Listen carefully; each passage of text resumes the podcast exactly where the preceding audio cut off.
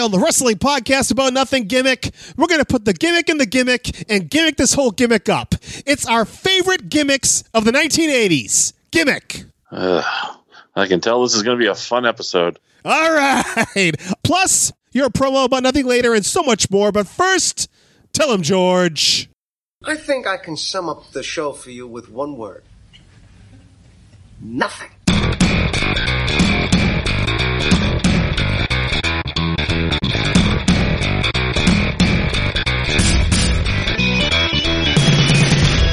Wrestling fans, there are millions and millions of podcasts out there, but there's nothing like this one. Do you ever just get down on your knees and thank God that you know me and have access to my dementia? This is the Wrestling Podcast About Nothing. Nothing? Nothing. Welcome to the Wrestling Podcast About Nothing, episode 143, a production of Crackpot Podcasts. My name is Mike Crockett. I'm a longtime independent wrestling referee in the Northeast, currently on an extended hiatus for the ring. And joining me, as always, is a veteran of the New England Independent Mat Wars. Now he is a Ring of Honor wrestler. He is still Mr. Inside Edition. He is the chipper kingpin, Brian Milonas. Yeah, this is the shits. This is the absolute shits. I am tired. I am miserable. My arm is already tired, and we're four minutes into this goddamn thing. How you doing, Mike? Good. You, what do you mean your arm is tired? because you're a crybaby about audio because you're worried about that bully, Joe Murata, telling you your audio quality sucks. So I have to spend a fortune on a, on a new microphone for future recordings, and then just destroy my uh, my arm uh, holding up my phone to my ear this time. You're recording over the phone? That's ridiculous. Well, hey, you know we were supposed to get together, and somebody canceled on me last minute. Oh, yeah. Things happen, Kingpin. Yeah, yeah. You don't have to tell me, buddy. You don't have to tell the old kingpin about busyness and things to do. I'm sitting here in basically a den of disease. Uh, I mean, this place is just crawling with germs. The entire family has been sick since late last week. Uh, well, it started with the the kid around the new year, but it slowly has made its way to me and now my wife. And uh, I don't know. It was a rough weekend. Oh boy. Well, we'll get into our personal lives a little bit later, Brian. But first, I want to make sure I bring up the WPAN.com. That is the WPAN.com. That is our website. That is our hub. That is our home base. I want everyone to go to the WPAN.com. If you want to listen to the podcast, you can do so through there. If you want to subscribe to the many different outlets that you can find the Wrestling Podcast About Nothing, including Spotify, including now iHeartRadio, you can follow us on iHeartRadio now, and you can do that through the WPAN.com. Plus, all of our social media links. We are at the WPAN, just about everywhere you have your social media. So go find us there and uh, link up with us. Plus, our biographies, photos, no dick pics, just clean, uh, wholesome family fun over there at the WPAN.com. Yeah, I don't. You know, I don't think I've wrestled anybody named Dick, so I think we're safe. BrianMilonas.com is a, another place that you'll be safe just to purchase a t-shirt of your favorite wrestler. Yeah, BrianMilonas.com, yada yada yada. Go to buy some t-shirts. Wow. As Gordon Ramsay would say, wow, wow, wow. so also the ROH Pro Shop, right? The Bouncers t-shirts. Yes, yeah. The, uh, the official Bouncers Ring of Honor T-shirt is seen on Ring of Honor television and all over the place now. Not available yet at the live events, but uh, rumor on the street is perhaps in the great state of Texas, these things might finally make their way to the ROH Pro Shop at the live events. Well, yeehaw. So how about that? How about that? All right, Brian, let's get right into the show, right into the uh, lead segment here. We're talking the favorite gimmicks of the 1980s. You ask me, have we already done this? No, we've done the worst gimmicks of the 90s. We've done the worst WCW gimmicks. We've never done favorite gimmicks. And we're sticking with the 1980s here, the decade of the 80s. So, Brian, this is not favorite wrestlers, it's favorite gimmicks. Do you understand? I understand, and uh, you know you're going to have to leave the low hanging fruit for me because my list is on my phone. So, you know, comedy of errors this week on the WPAN. Well, I already call. Uh, uh, I'm, I'm pulling a Conrad Thompson here. Uh, this is the worst episode of all time already. Wow. Okay. Yeah. The, oh, let me just say the reason that you're on your phone is because your microphone had a buzzing noise that I dealt with like a month ago when we recorded remotely, but it took a lot of work to get it to sound okay without a buzz and you sounded like you were, you know, a million miles away from me. I think going with you talking on the phone is going to give me a better sound and uh, take less finagling than it did that time I last spoke to you remotely. I think it uh, probably is more of a upsetting thing to you than it is the fans of this podcast. But uh, you know, what do I know? Very little, apparently. Okay, Kingpin, you're uh, a good friend of mine. You're my love. I love you so much. So why don't you start out giving us one of your favorite gimmicks of the 1980s? Of course, we're leading up to our number one favorite gimmick of the 80s. But let's let's get the motor running here. Let's get us warmed up. Yeah, I'll start with uh, a big dog, Mike. Not not the big dog. Yeah, because that's uh, the 80s. Yeah. Yeah, he didn't wrestle in the in the 80s. He was probably born in the 80s, I would assume, but certainly not not a wrestler in the 80s. But uh, when you think of 80s wrestling gimmicks, I'm going to go with a, with a big one out there. Mike, I'm going to kick us off with the Honky Tonk Man, a real you know a real obvious one, but nonetheless, uh, just an absolutely tremendous gimmick. I love the theme music. I still know every word to it uh, to this day. At some point, I did I did know uh, the words to uh, "Honky Love," the second uh, song of the Honky Tonk Man, the rhythm and blues theme, but have since forgotten those words. Yeah, the Honky Tonk Man, uh, definitely one of the uh, one of my favorites of all time. I'm the one you've been dreaming of. You know you got to, got to, got to have some. Honky Love. Thank you, thank you. I was waiting for that. I was waiting for that. We're a little uh, off kilter here because you're, of course, as we mentioned, speaking on your phone. Anyway, Well, yeah, I have to I have to pull it back to my face, so it takes four seconds for me to be able to respond to anything you're saying. this is working great so far, Brian. No, I'm not salty at all. No, you're not. You're not. But the Honky Tonk Man, I will agree, great gimmick. Who would have thought an Elvis impersonator would have been one of the top gimmicks in the 1980s? And I agree, it was fantastic. He, you know, he went with it 100%. He dove in with both feet. He had the, you know, he had the music. You got Jimmy Hart. Even at some points, you have Peggy Sue. Uh, at WrestleMania, you had the the pink Cadillac. He was just 100% committed to it, and not only that, the reign they gave him as Intercontinental Champion just bolstered him as a as a wrestler and. Uh, just bolstered the, the whole gimmick. The, you know, he's got his gold. It doesn't have a gold record. He has a gold belt. The greatest Intercontinental Champion of all time. So they say. So he says. I, I would agree. The Honky Tonk Man, one of the tops. It was on my list. One of the top gimmicks of the '80s. Not the top, very tippity top, but it's something that you look at at face value and say, this wasn't supposed to work. But a guy like uh, Wayne Farris, if you will, was able to pull it off, and good on him. You hit the nail on the head, Mike. The, the, just the commitment to the character itself, like the just. I mean, he yeah, he fully went to it. You can tell sometimes when guys aren't fully behind, you know, a gimmick. I mean, later on in the '90s, Billy Gunn as Rockabilly would be a, a pretty good parallel or a comparison for the opposite of what happens when somebody, uh, or what happens when somebody doesn't buy into a gimmick. Yeah, that hundred percent. He wasn't uh, wasn't feeling it at all. And of course, ironically, Honky Tonk Man was his manager. I don't know, Honky couldn't uh, through osmosis make Rockabilly work. Uh, I don't think anyone could have. Ric, Ric, Flair couldn't have made Rockabilly work. but later, he would find great success as Mr. Ass. yes, he would. So thank goodness for that. All right, my first pick, one of the best gimmicks of the 1980s. I mean, you have to go. You have to go with the Macho Man Randy Savage, right? Hmm. You know, I didn't have him on my list because when I when I'm thinking of gimmicks, I didn't necessarily, I guess, think of of the Macho Man. Well, he is a macho man. I mean, look at him. he is he is very macho. He wears purple and various loud colors. He's got the glasses. He's got the shtick. He he's a living gimmick. Look at him. Yeah, he is. I guess I just wasn't thinking about it in that in that sense. But I, but I, I'm I'm right there with you. The, uh, Macho Man is one of my top two or three favorites of all time. So Right. Yeah, I understand what you're saying. That it's not like you don't. It's not a cut and dry gimmick where he's a milkman, he's a you know he's a trash man, that kind of thing. It's not like cut and dry, but just Like I said, he's a he's a gimmick. He's a living gimmick. He's he can't be this person all the time, can he?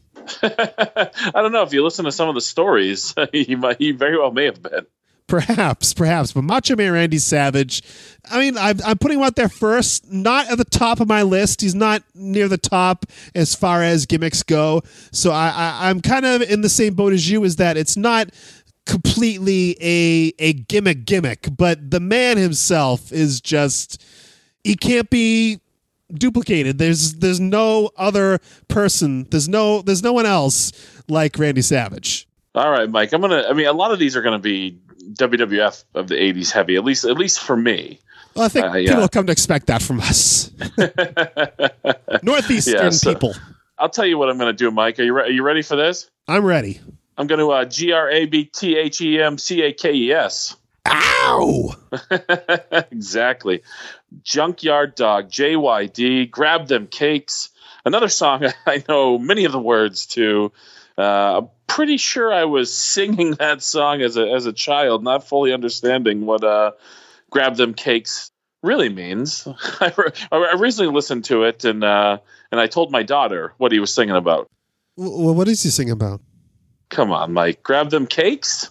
It's grab an ass. Yeah, you got to grab some ass, Jesus, especially when you're dancing. this is the '80s. This is for the kids. yeah, that's why I cleaned it up. Grab them cakes. Is that all you do? Mike, I think we got to do a video of you uh, doing the JYD dance. I don't think uh, that's fit for public consumption. one of the one of the I think the, the lasting images of JYD for me is I believe you know, I'm pretty sure it was WrestleMania three with him going down in the little cart with Harley Race's crown and cape. Yes. Uh, and then it had the he had, he had, he had a like curtsy to him i believe was like the stipulation of the match or he had to declare him like the true king of wrestling and bow down to him but then ultimately jyd stole his crown stole his cape good stuff love jyd when i think of 80s wwf i mean he's right there um, you know not hulk hogan but on the babyface side you know a step below hulk hogan But Sylvester Ritter, the man who played Junkyard Dog, what is the actual gimmick? He is he is a junkyard dog. He is a dog in a junkyard. yeah he would do he would he would get down like a dog He would get down like the dog. That I know from Vince McMahon on the uh, I wasn't wrestling even album. like that, but he would get down on all fours. He would do the headbutts. he was a dog, Mike. He wore the dog. He wore a dog chain out. He wore a, he did have the dog collar and such. Okay, I'll go. I'll go with the junkyard I dog. can see here in my head now. Get down with the dog. Get down. oh yeah. Unbelievable. Unbelievable. Okay, Junkyard Dog, we'll go with that. How about this one? Uh, a little before my time. I mean, he started, I think, in the 70s, but we talked about him last week. George the Animal Steele. Yeah, yeah, we did. We did talk about him last week, but uh, I mean, are you? Which version of the animal are you going with here? I mean, I'm just the character overall. He is a man who basically he's almost mute. He knows how to speak singular words here and there.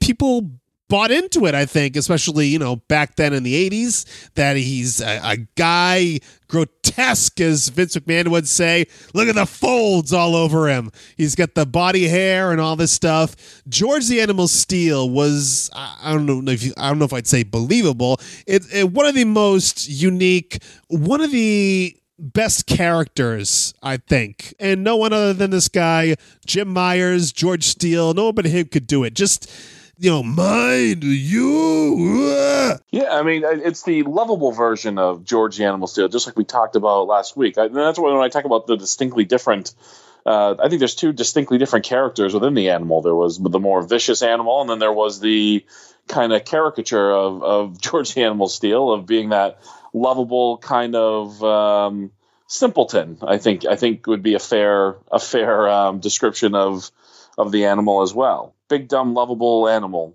who is it madly in love with Miss Elizabeth. Yeah, he's trying to hook up with Miss Liz. she wasn't having any of it. Can't blame a guy for trying, can you? You, you know, you know, you know. The, th- the thing of it is, is Elizabeth there. You know, she doesn't get it. She didn't get enough flack back in the day for kind of leading the animal on. Oh boy! In this day and I- age, I- Brian, come on. You know, if you if you go back and look at some of the Macho Man stuff with with Elizabeth, and Elizabeth was always kind of painted in that favorable light, but she definitely did aid the Macho Man very subtly, and I think true colors showed more often than not. so she let him on, Yes, let him down the primrose path. yeah, to to, to slaughter by the Macho Man. What else you got there on your list? Favorite gimmicks of the 1980s. Of course, we're leading to our number one favorite gimmick of the 80s of all time. So, so it's funny when when I was a kid growing up, I was very much a cheer for the good guys, boo the bad guys sort of guy. But I've come to appreciate, um, I've come to appreciate other people late, you know, as I've gotten older and gone back and watched stuff. And a guy who uh, I really enjoyed his his his heel character uh, after he turned on Tito Santana and broke up Strike Force, which devastated me as a as a child because I loved Strike Force. The model Rick Martel, another guy who, much like the Honky Tonk Man, just fully bought into that to that character and that transformation uh, he had from that, you know, kind of white meat traditional baby face, you know, high high knee step. Oh yeah. you know the the angle with Jake the Snake Roberts, uh, one of the most memorable in wrestling history, I think. So the one thing that I got out of this, the model character, is the best way to let other people know your career, your career path, if you will, is through a very large button. Am I correct? I think that's a fair assessment. Yes, I am a model. That's how you let people know. You don't Where actually from, Mike? you don't actually book any modeling gigs. Just get a big pin and put it on your lapel. Where what did you say? Where is he from? Uh, yeah, where's he from? Uh, it's Montreal, right? No, Cocoa Beach, Florida. Oh, excuse me. Jesus. Oh, uh, it must he must have moved. He must have. You must have stopped watching wrestling by then already. No, no, no. I I do recall Cocoa Beach, Florida, but uh, originally I'm sure he is. Uh, that yeah, he is born in Canada, right? He is. He's Canadian, but I mean, the model Rick Martel character is from Cocoa Beach, Florida. Is the the modeling scene big down there? I sure. it must be, must be. All right, the model Rick Martel. I gotcha, I gotcha. How about this, Brian? Very similar time frame. I was just getting into wrestling at the time when Rick Martel turned heel on Tito Santana and Strike Force. How about this tag team? Speaking of tag teams, the fabulous Rougeau brothers. I had them on my list as well. Their heel gimmick, absolutely tremendous. Uh, was this the first time where you had, I mean, eh, maybe not, but one of the first times I recall where you had the sanctimonious, the the heel that thinks he's a baby face. What do you mean? They're all American boys, Mike. They love the USA. You're talking about uh, music for JYD. Absolutely fantastic theme song. These guys that are just uh, sarcastically loving the USA, and the one of the best parts about it is the tiny, teeny, tiny American flags that they had. And Gorilla Monsoon loved pointing out how small they were. Just showing off their patriotism with those incy beansy little American flags. Yeah, this gimmick was fantastic. I didn't really, I wasn't really exposed to them that much as a babyface team. I just think, if I'm not mistaken, they're just pretty dry as a babyface tandem, right? Yeah, they were. They were like use the term again, white meat baby faces. Yeah, so them turning heel and just hey, they, they're moving to the U.S. They're moving to Memphis. It's tremendous. You all should welcome us. We're great. We are here. We're actually making this country better just by being in it. You should enjoy us. We are the fabulous Rougeau brothers. Absolutely uh, loved it. Me too, buddy. Me too. That's that, that's that was uh, kind of off the beaten path one I had on my list. So it's funny that you also had it. Jacques and Ramon, as uh, Gorilla Monsoon would say, or Raymond to the layperson. yes, to the layperson. They're French Canadian, but one of them had a, uh, you know, a Hispanic sounding name. Covering all bases. exactly. It's a melting pot. They're in the U.S. All right. Well, my, my next one. Uh, I, I guess I'm not going to. I guess it, it's pretty close to the to the Rougeau brothers in that this guy was their manager amongst many other people's managers uh, in the 80s. Most notably, I think the Hart Foundation, I think, really stands out. But Jimmy Hart, if there ever was a gimmick, the mouth of the South, Jimmy Hart, much, I guess, much in the vein of the Macho Man. But this guy was a living, breathing gimmick. Um, again, a guy who just sold out for everything. I mean, sold out like in a good way. Uh, meaning, I mean, this guy. How many freaking jackets do you think Jimmy Hart has owned in his career? I mean, he had just custom jackets. He had a custom jacket for Dino Bravo, for Christ's sake. I mean, that's saying something. yes, I mean the the megaphone, the, the the jackets, just the whole the whole package. Think of how much gear. You know, I, I mean, I don't know if Jimmy Hart's a guy who saved it or has sold stuff over the years, but if he if he has it all, like that guy must have a a warehouse like the WWE has just to have all his jackets and megaphones and and, and things of that nature. Yeah, probably. And we could personally attest to the fact that Jimmy Hart is a living gimmick because we met him. He came to a chaotic wrestling show probably, what, five plus years ago now. And walk up to him before the show, no fans around, shake his hand, tell him your name. He says, uh, Nice to meet you, baby. So call us baby. He's calling people baby. Were you like uh, using my babies now? no, I wasn't. I let him have it for that day. My, my brother has a interesting an interesting story with Jimmy Hart uh, and just like he he shares a name with him and he introduced himself you know and he say, he says and Jimmy Hart goes oh hey Jimmy and he, and he goes and my brother goes oh Jimmy Jimmy Hart kind of just gave him like that look like like are you shitting me or you just parroting back to me what I just said the Playboy with a mention here this week. uh, speaking of the Playboy, uh, there's an addition the Playboy household, correct? Can we talk about this? Yeah, yeah. The Play, Playboy Junior, the uh, the tag team partner of the Kingpin Junior, was uh, has, has entered the world. So, baby Playboy is here. Yes, the Milonas Wrestling Dynasty is uh, boy well on its way. Congratulations. Yes, yes, cute little guy. Uh, I, I, posted a picture on my wrestling social media of uh, uh, the first meeting of uh, Uncle Kingpin and uh, Playboy Junior. Well, congratulations to Jimmy and the family. Uh, speaking of gimmicks, huh?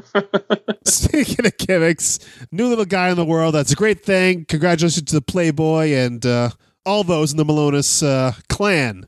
Maybe someday it'll be uh, Kingpin Jr. versus Playboy Jr. with Crockett Jr. as the ref.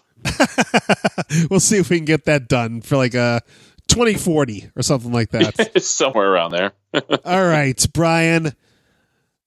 What I'd like to have right now is for all you fat, out of shape hosts of the wrestling podcast about nothing. You're looking at yourself in a mirror?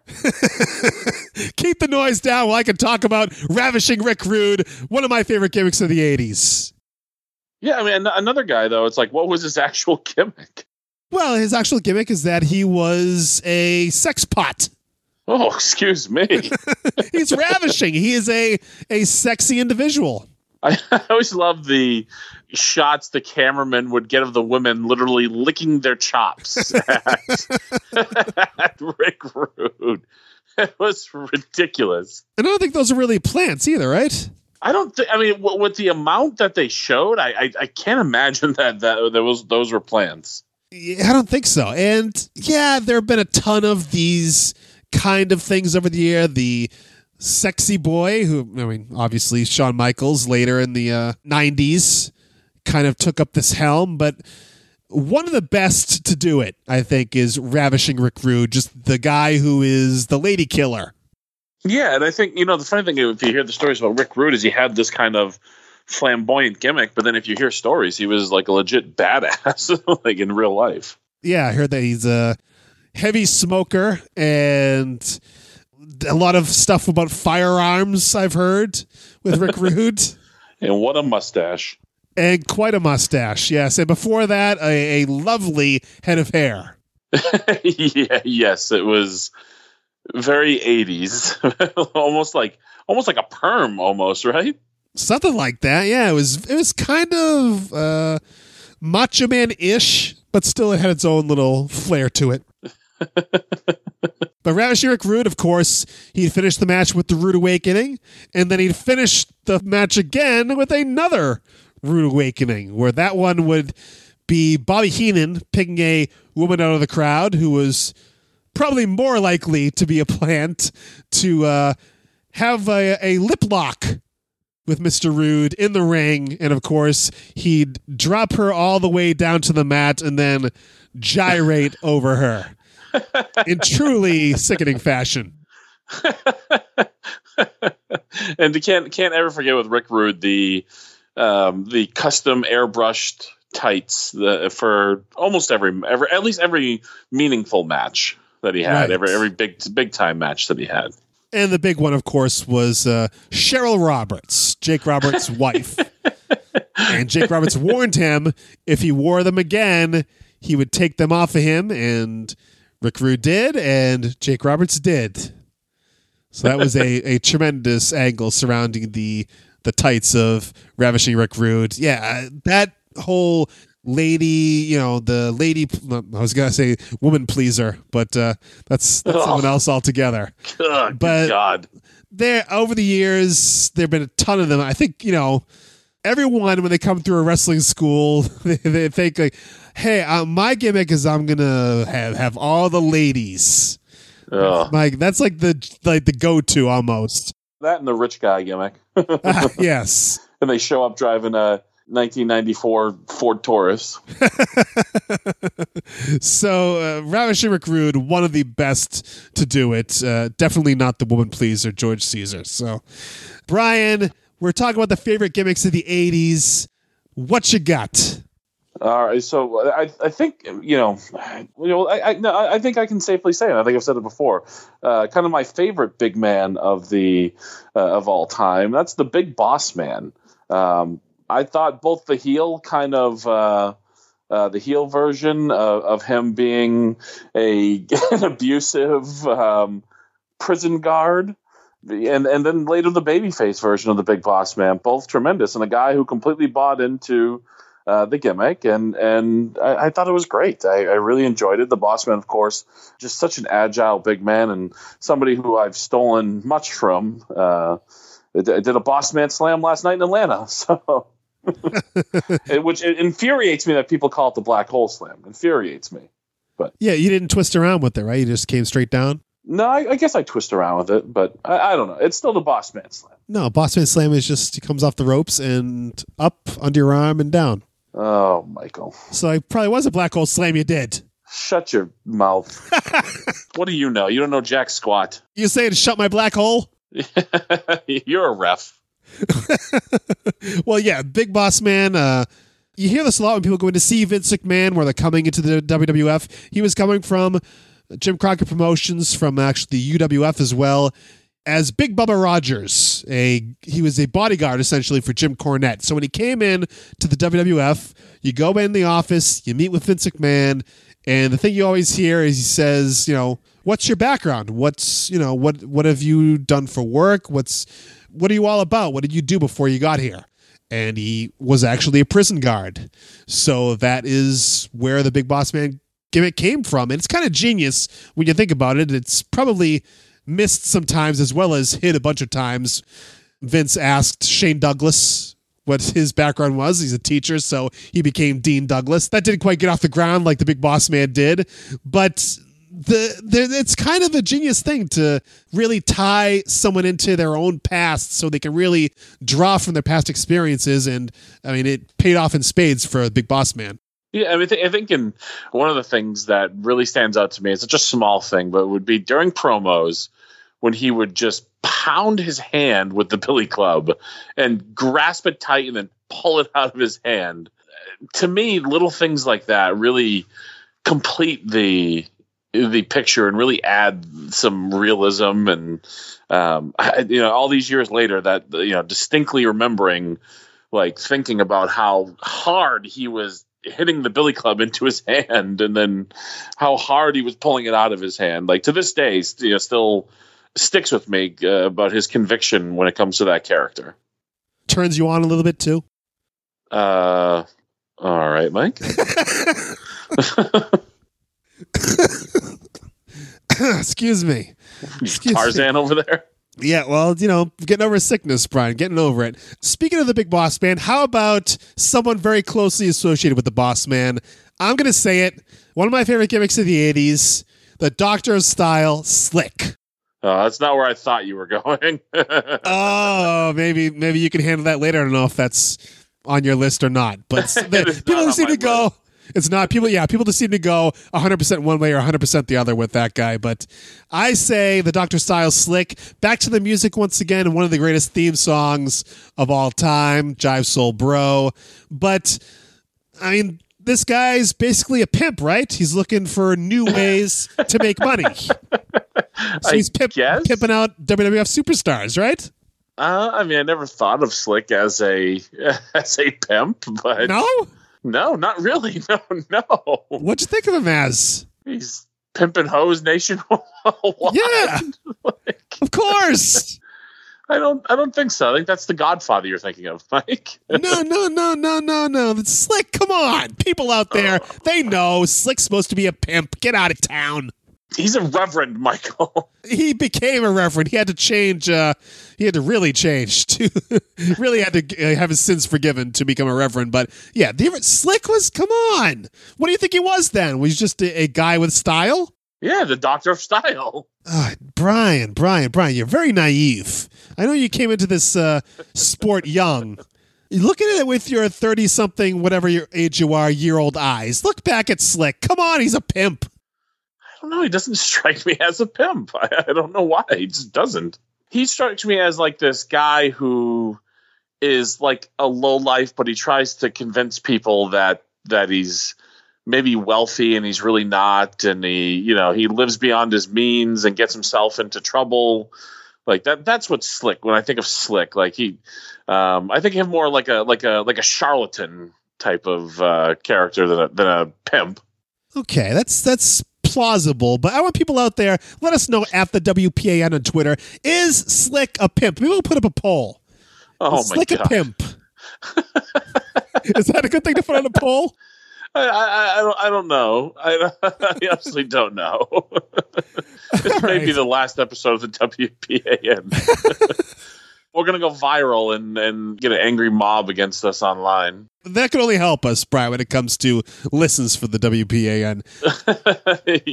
yeah, I got some other things going on though that that might not be good for. So you know, No? All right. So no Akeem on either of our lists. Is that what we're saying?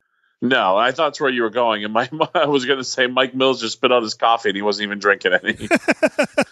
I mean, I kind of funny. Uh, I mean, not at the length of time it went on for, but I guess it would be kind of a funny joke to do for a week or two.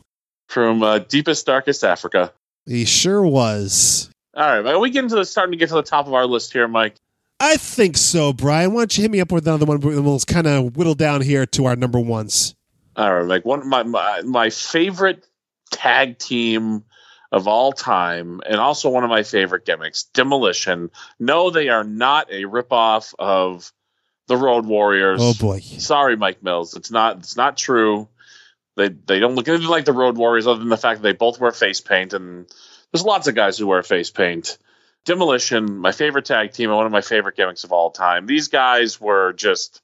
I mean, the theme music, the look, the face paint, the way they, uh, the way they worked in the ring, the way they're cut promos, just unbelievable. Like so, I mean, here, look, how think how crazy they looked, and yet you believed in them completely.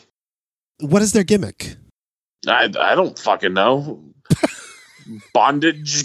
I, don't, I don't. I don't know. Like, they, they- I mean, if that that is if that isn't the definition of of a gimmick, then I don't know what a gimmick is because those guys were just unbelievable. The the um, again from the look to the, the every everything matched. And so sometimes you see in wrestling guys cut a promo a certain way or or they look a certain way, but then other things they do that doesn't all match up and it feels sort of out of out of you know feels out of sorts and not quite right. But everything those guys did was just consistent with um, the way they looked, the way they worked, the way they talked, everything just matched up perfectly, and, and I, I loved Demolition.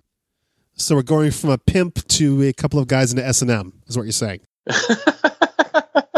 I think you can make a better argument for them uh, being all about S and M than you could Slick being a pimp. Oh. anyway, Brian, uh, demolition. I, hmm, I, I considered putting them on my list. I just couldn't come up with a. What are they? What are they I don't know. besides an LOD ripoff? oh boy, here we go. You're trying to get me upset, and I'm not, I'm not going to do it. I mean, the Road Warriors, Brian. The Road Warriors. They are a gimmick. They, you know, basically, well, they're basically ripped off from Mad Max, but the Road Warriors, Hawk and Animal. That's a gimmick. But on the flip side, the Road Warriors couldn't lace Demolition's boots. Demolition were better workers by a mile. But look at those Road Warrior pops. Yeah, and that regional promotion they were in. Oh boy! And they It's like me. Ta- that's like me talking about my chaotic wrestling accomplishments. I can't argue with that. yeah, the Road Warriors for regional wrestling stars. Yeah, I mean, you know, when they became LOD and came to WWF, that's when they became stars. All right. Speaking of uh, regional stars, let's talk about this gimmick. You talked about the everyone does the rich boy gimmick, and we also talked about the lady killer gimmick. I don't think anyone combined them better than the Nature Boy Ric Flair. What's a nature boy though? I mean, that that's that can be debated. Uh, not really well, but Nature Boy. That's that's one thing. But he it was uh, rich. He showed off his wealth, and he lived the gimmick as uh, My shoes cost more than your car. than your house. Your house. Get it Is that right, what house- yes. Sorry, I'm oh boy, I'm gonna get the book of the territory police after me. Yes. So just the the whole horseman vibe overall with uh, Ric Flair, Blanchard Anderson, the whole lot of them. It, it it it rang true because I mean essentially it was Ric Flair had a wife at home, but you know who knows what he was out doing on the road? actually we kind of know what he was out doing on the road, but Yeah, I don't think it's. real. I don't think it's a real uh, a real secret um, about his life. no, no one lived the gimmick more I think than the Nature Boy Ric Flair. No, I would. I mean, I would agree. I mean, a- a- again, it's the, the the one thing that that a lot of these guys just have in common that are on this list are just the commitment and the conviction and the characters. And and when they were on screen, there was absolutely no doubt that that what you were seeing was.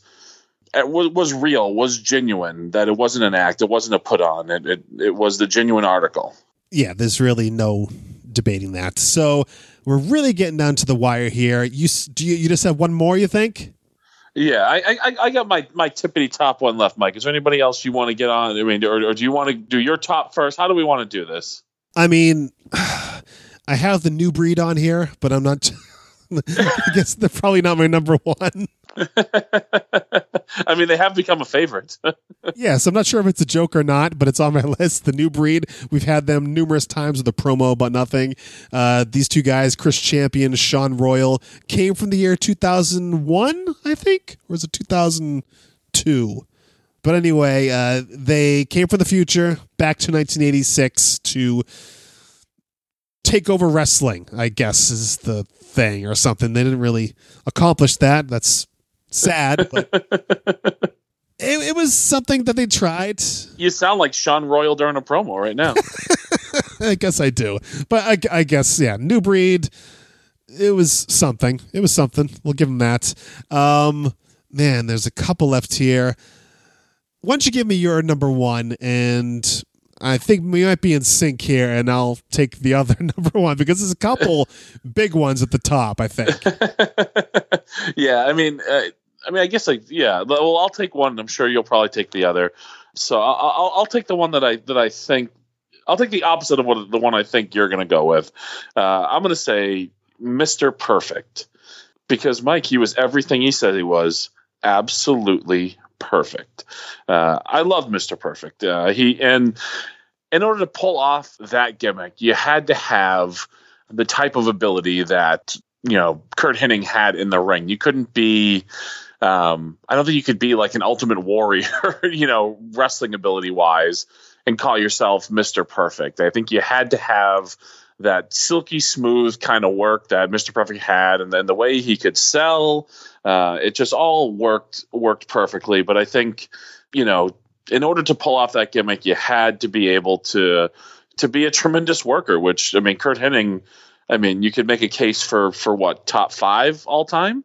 Oh yeah, yeah, yeah, yeah. You couldn't have two left feet, and not even like uh, on top of like being a great worker, you had to have like great hands and do the stuff like toss the towel in the air and catch it. You know, hit the gum. All these little things that I mean. Usually, the traditional heel is somebody who's clumsy, who's bubbling over himself. But this Mister Perfect as a heel, he had to do things perfectly, not mess up, not trip himself up, and uh, a difficult task, but it didn't really seem so for a guy like Curt Hennig. Yeah, because traditionally you would see this type of character, but it would almost be like an oxymoron. It would be, right. you know, it's he, he calls himself perfect, but he's not really perfect. But the entire Mister Perfect character was you don't like him because he he's everything he really is. He's everything he says he is. He's this unbelievable performer. He's a good looking guy. He can do all these great athletic things, and you can't. And he'll tell you about it. Uh, so I think a little a little different than what you would normally see from that type of character. I think. Yeah, and when he, I guess he had to turn babyface at some point. I mean, he's so good at everything that people just end up getting behind you, right? yeah, I think I think uh, one of my favorite things you kind of talked about the towel throwing, but the uh, there's a there's a GIF of it out there of of uh, Perfect throws it as he's walking, and and and Bobby the Brain Heenan catches it and you know just as they're walking and it just perfect timing. It looks like he drops it but he didn't like he catches it out out of frame like behind his back. And yes. it, it comes all of a sudden it just appears. It's like whoa. Pretty awesome. Yeah so yeah I, I, yeah i'm assuming that was one of the two you were thinking of mike but yeah mr perfect um unbelievable on on so many levels. And as great as the heights that uh, he reached were it, it almost feels like there was some stuff left on the table there with uh, with Curt Hennig. Yeah, you are correct. That was uh, one of the ones I'm thinking of, and the other one that I'm sure was on the tip of your tongue as well is perhaps the greatest gimmick ever devised in the World Wrestling Federation, and one that uh, you know Bruce Prichard famously said. Uh, if Vince McMahon was to give himself a gimmick, this would have been the gimmick. Of course, I'm talking about the Million Dollar Man. It ended up becoming Ted DiBiase, and a guy like DiBiase pulled it off perfectly, essentially because he was given a roll of cash to carry out on the road with him. He basically became the million dollar man everywhere he went. Yeah, can you can you imagine what a, how pissed off must some of the other guys have been that they didn't get a character that everything got completely financed because you can't have that character and then show up in a you know in a Jalopy, mid-sized yeah. rental car with three other guys crammed in it, you know? Yeah, show, you had to show up in a limo everywhere you went. And uh, that's what they did. That's what they did for DiBiase. It's funny. Very recently, they they have all these vignettes up on the WWE Network, and I was watching these uh, all very very recently, just just smiling ear to ear. I, th- I think my favorite one uh, may be the pool one, where he gets all yes. the kids kicked out of the pool, um, and, and then also defense. And then watching some of the some of the things from WWF Superstars where he would in, invite somebody to do something for money. Uh, the one that sticks out is the is the little the little boy dribbling the basketball and just the utter devastation on his face when he kicks the basketball out. It's just so tremendous. If you, if you did, I mean, if you did that today, it would be he'd have to tweet an, an, apology. The WWE would have to apologize and release press releases. And but in that day and age, just you could actually draw heat. Some of the stuff, a lot of the stuff that we're talking about today might not fly today, especially because you know people don't believe like they used to. yeah, well, you can't make them believe like you like you used to. Right, uh, and the Million Dollar Man. I, I mean I don't think it's really a question. Is one of the greatest gimmicks of all time, not just WWF, just anywhere, anytime. I would say uh, the Million Dollar Man, just a tremendous gimmick. Of course, buying the World Wrestling Federation title uh, once Andre the Giant won it crookedly at uh, on the main event, just what they did to put over the million dollar man. He didn't have to win the title in the ring. He could buy the title. It's just it was a new way of thinking and it was just fantastic and everything made sense because of who Ted DiBiase portrayed as the million dollar man.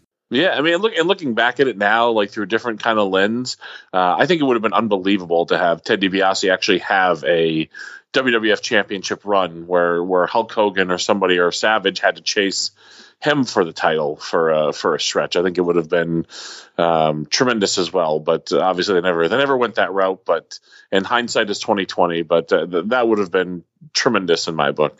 Yeah, I'm not quite sure why they didn't go that way. There were rumors that WrestleMania 4 was going to be him winning the tournament. Of course, they went with Savage, but yeah, it would have been really interesting for them to go that way. But as they say, the Northeast territory was always a babyface territory, so they always had a babyface champion on top for the most part.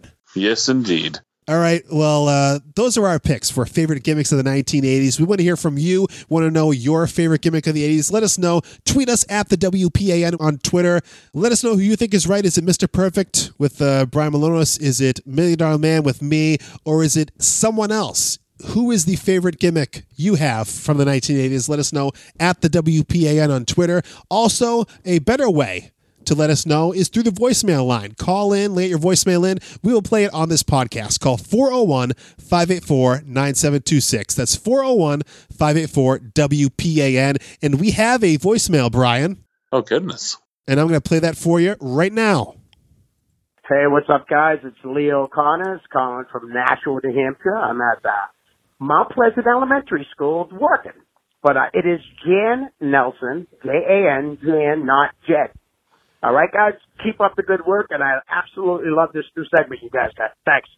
So it is confirmed from Leo. It was uh, Jan, not Jed. So I apologize, Brian. I told you that. What you didn't believe me? You had, we had to have Leo come and come and tell you. Leo, it, it's funny how long we've actually known Leo. By the way, yeah, he used to come around chaotic all the time, and now he's doing that show. We've talked about it with uh, Sonny Goodspeed. You weren't actually there, but we talked about how. Uh, Sonny does that show a bunch. The Ring and All Other Sports. It's a show on National Cable Access, and you can find it. I think you can go to Leo Connors page on YouTube. Just look up Leo Connors and subscribe, and he has all these great interviews with all these guys from New England. So he's doing the Lord's work up there in Nashua when it comes yeah, to New Leo's England a wrestling. great, a great, uh, great supporter of of independent wrestling in the New England area, and you know, great fan, great supporter. You know, there needs to be more fans like Leo out there. So thanks for calling in, Leo. Really, really appreciate it. And and like I said, I've known Leo for almost the entirety of my career now at, at this point. So good dude, and, and like I said, great supporter of of the business. Yes, he is. And uh, thank you, Leo. And we really appreciate everyone who calls into the Wrestling Podcast About Nothing. The number, once again, 401 584 9726. Booking the Territory with Mike Mills, Harbuddy Harper, Doc Turner. Twice a week, they do new podcasts. On Sunday, it's the Smoky Mountain Show. Thursday, it is the old uh, old school JCP show. We're going to talk about the Saturday Night 605 show from 1987 at this point. Go to mikemills.podbean.com for more information from Booking the Territory. Another great old school show that we love is Our Vantage Point, the Retro Wrestling Podcast with Joe Morata and Michael Quinn. Every Monday, new episodes drop. So right after you listen to us, go check out ovppodcast.com. That is the best place to find out more about Our Vantage Point, the Retro Wrestling Podcast. Greetings from Allentown with PW, Peter Winson, one single episode of wrestling television each and every week. He reviews in his own special style. So check out Greetings from Allentown and the Rundown Wrestling Podcast with Jason Stewart, Adam Salzer, Sal, Troy, all the rest. RundownWrestling.com is the way to find out all about the Rundown Wrestling Network. So many good shows going on there. Check out RundownWrestling.com. Brian, you are just back from Atlanta, Georgia. We'll probably talk about this in a uh, different segment later on in the month. But how was the what was the feel backstage now that a lot of the top guys have gone? Yeah, I mean, I think it's it's a couple different things, Mike. It's one of excitement. Uh, and, and, the other is, is uh, I think, a giant chip on the collective shoulders of, of of this roster and the guys who are on it and the new additions who have come in. Everybody's singing the death knell of Ring of Honor, and I feel like that's a that's a common thing in the in the history of that company. You know, how many times have people written them off because this guy left or that guy left or this one left or that one left, and it's going to keep going on and it's going to keep being successful. And um, last night, the energy, I, I, think, in Atlanta from the locker room to the fans and everybody in between um, was just unbelievable. It was a it was a really great night, and you know, I, I think there's a lot of momentum uh, starting to build already for what's to come in April and that's a good thing. Very good thing. Um, I don't know how much you want to get into the what happened last week with the the new promotion that was announced and the the rally, but I just want to really, in general, say that it's a good time to be optimistic. I put out a tweet actually that I was accused of not actually tweeting. that uh, it's a good time to be optimistic about professional wrestling with all that is happening. Uh, people getting good contracts, good deals, a lot of money to be made now in wrestling, regardless of uh, of what's going on with you know ROH and and whatever. But it's a good time for professional wrestling as a whole. Would you not agree? Yeah, I think it's great. I mean, um, I, I hope AEW is hugely successful because it's good for everybody. The more successful wrestling companies there are out there for people to uh, to work, eh, that's that's going to be better for everybody. Better for the fans, better for the wrestlers, better for all anybody involved in wrestling. You know, cameramen, producers. You know, it, it's it's a great time uh, to be involved in wrestling, and um, you know, it's exciting, uh, and it's something that uh, it, there there shouldn't be one person in the wrestling business that's including if you're working for quote unquote competing companies. I, I don't think anybody should be rooting for that company to fail. We should, should, we should all be rooting for it to be a success because I think I think the more success that everybody has, uh, the better. And I guess maybe I'm thinking more in terms of as wrestlers, but there's a lot of negativity with just the the fan bases out there. I don't understand it. It's just baffling to me. Over AEW, there is yeah, just the way the rally went and yada yada yada. Uh, I think the people are looking at it as they're trying to compete head to head with with Vince, and I just don't understand why people are getting all bent out of shape about it. I don't. I don't either. Um, it doesn't make any sense to me. I haven't seen it, although I haven't really, you know, sought it out either.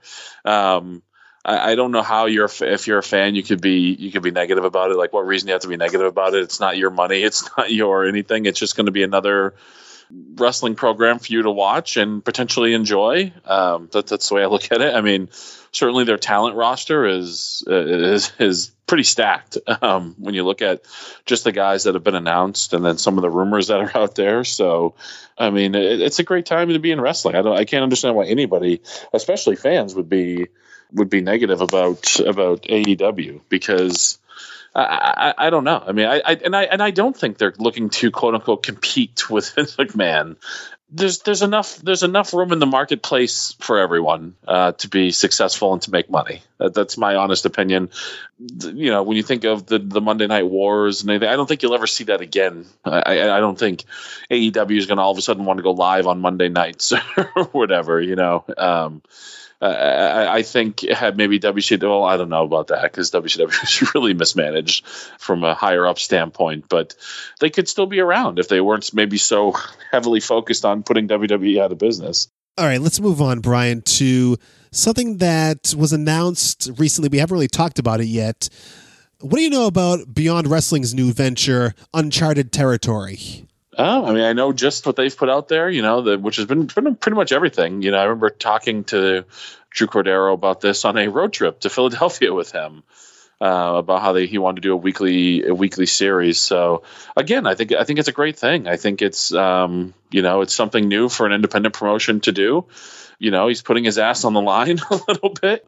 Beyond Wrestling, of course, a, a great a great history and a great launching pad, but um, I, I, know from talking to Drew, he wants to do something different. He wants a new challenge uh, within wrestling, and he wants to take this on. So hopefully I'll be a part of it. Hopefully, hopefully you'll see me on some uncharted territory episodes, but you never know. But yeah, I think it, I think it's a really cool thing, and uh, one. I mean, hey, you know, if you know Drew Cordeiro, and if you know the history of Beyond Wrestling and where it came from and what it's become, and um, don't bet against the guy. Just just don't do it. All right, and it's going to be Wednesdays, I believe. I think it starts in April. It is. And it's going to be on independentwrestling.tv is the service that he's using to get that out there each and every Wednesday. Correct.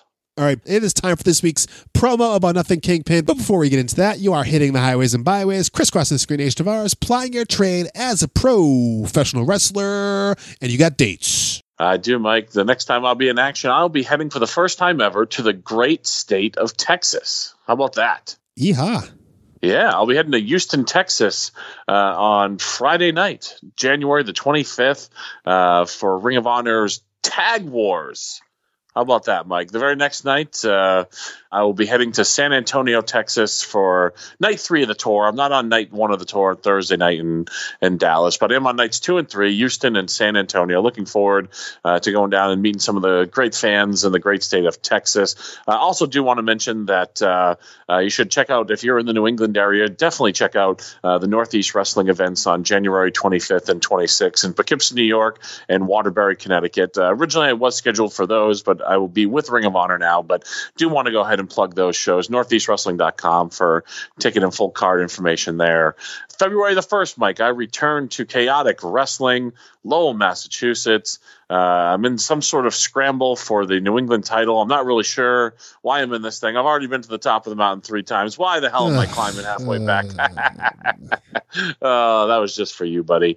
But uh, I'll be part of Chaotic Wrestling's great event on February the first. The Road to Cold Fury. I will uh, I will be there live in attendance February the first. ChaoticWrestling.com for ticket and card information. And because I'm on my phone, Mike, and can't look at my full calendar, we're gonna only do a couple more sets of dates here, and that's February 9th and 10th. I will be heading to the great state of Florida for the first time to wrestle. I've been to the great state of Florida many times uh, for vacation, but uh, going for business this time. Uh, Ring of Honor's international TV taping Saturday night, February the 9th in Lakeland, Florida. And then Sunday, uh, February the 10th, I will be heading to Miami. Bienvenido a Miami, Mike. ROHWrestling.com for tickets, card information, and also information on Honor Club, Ring of Honor's streaming service. Lots of great states out there these days, Brian. Yes, there is, and I'm visiting a lot of them. I guess any state that brings you in is a great state. Yes, I should also mention that uh, uh, in March I'll be heading to Las Vegas for for Ring of Honor. So pretty excited about that. Amazing. Well, if you want to book the Kingpin, email Brian Milonas at Comcast.net or DM him on Twitter at Brian Milonas. Brian, as you can tell, the baby has finally fallen asleep, so I am taking it down a notch, Uh, as I tend to do. Brian, we have a, we have a small uh, abode. We have a very humble home here. I'm just trying to keep it uh, down to a dull roar. yeah. Okay, Mike. Brian, this promo about nothing is from the year 1988. And we're going back to the National Wrestling Alliance, Jim Crockett Promotions. And Brian, we're going to hear from Tony Schiavone, who is standing by with Luke, with Butch, and with Johnny Ace. they are the Sheep Herders. Let's take a listen to this week's promo about nothing. Cowabunga, dude. Luke Williams, Butch Miller, and Johnny Ace. Whoa, you know, Tony Schiavone, the time is nearly come. The time is coming, cousin. The time is there for the sheep herders to do what they were going to do the- through the stockade and the... United States of America!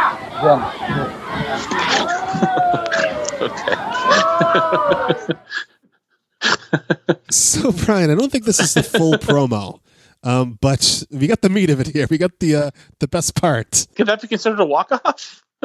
I guess so. Do we want to like describe actually what happened? You can't tell necessarily from the audio, but I mean, uh, Butch, you obviously you hear him trip up a little bit, and he just stops and just walks off camera And you know, Luke of the Bushwhackers always has that like glassy eyed, nutty look to him.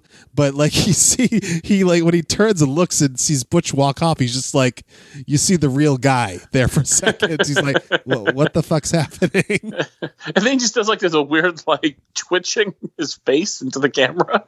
Like I'm not really sure what uh what if I, I don't know. Did he think he could redo it? I I don't understand. I, I mean, I know they did everything live to tape in this day at the old uh, at the TV studio there for World Championship Wrestling, but yeah, he he's trying to like reset and like uh yeah, he goes off camera. The camera ends ends up going over to him, and he's doing like a half bushwhacker bounce thing with his arm, and he's twitching in his, his shoulder, and like like he's trying to like uh, get himself right to restart the promo, but he's just like staring at the camera, and it's really uncomfortable and awkward. Was it Luke that kind of yells in the background, "The United States of America"? I don't think so. I think that's someone in the crowd, like a fan. what Yeah. a weird thing to yell. Well, because they got the uh, New Zealand flag. And if anyone's flying a flag other than the uh, United States flag in wrestling, you must hate that country. yes. Isn't that true? Um, Johnny Ace just doing his best work there. Yeah, just added added a lot to that to that promo. So uh, back in this day, the Sheepherders, before they went to the WWF and became the Bushwhackers, they were heels, and they had oh, they always had a flag bearer who would carry the New Zealand flag. And at one time, it was Johnny Ace, later known as John Laurinaitis. Later known as a dynamic dude. Well, yeah, before he was known as John Laurinaitis, yes, he was known as that dynamic dude. But yeah, he's just back there with sunglasses and uh, a glorious mullet, and he's you know got the uh, it's not the Union Jack, right? The the the flag of I think it is, isn't it? No, Australia. I don't. I don't freaking know, man. We're like the ignorant Americans here that we just Yeah. kind of we just kind of destroyed two seconds ago. The guy yelling that out in the crowd. Now we're in the same boat as him. yeah, it's not a gimmick, folks. it's real life. so yeah, go out of your way to go and check this out. It's very awkward and uncomfortable. I spent like literally like a half hour on the WWE network, which I am still subscribed to until uh, probably five days from now when it when it lapses and cancels. But uh, I went looking for this on the uh, old World Championship Wrestling shows to find the full promo and how he got back on track, but couldn't find it. If anyone out there knows where I can find the rest of this promo, let me know at the WPA on Twitter, and uh, hopefully we'll get uh, some resolution to this. But by the time it cuts off here, it's just uh, very uncomfortable. yeah, uh, most uncomfortable for the two guys standing there. Yes, and Tony Schiavone as well, but he's got that mustache, so that's full of discomfort. But anyway, you heard this promo about nothing. If you want the full picture, find the link to the video in the description of this episode or at the WPAN.com. All right, Kingpin, we'll be back here next Monday for episode 144 of the Wrestling Podcast About Nothing. Till then, he is the Kingpin Brian Milonas. I'm Mike Crockett from a very quiet home. Big ups to Mucko, and thanks for nothing.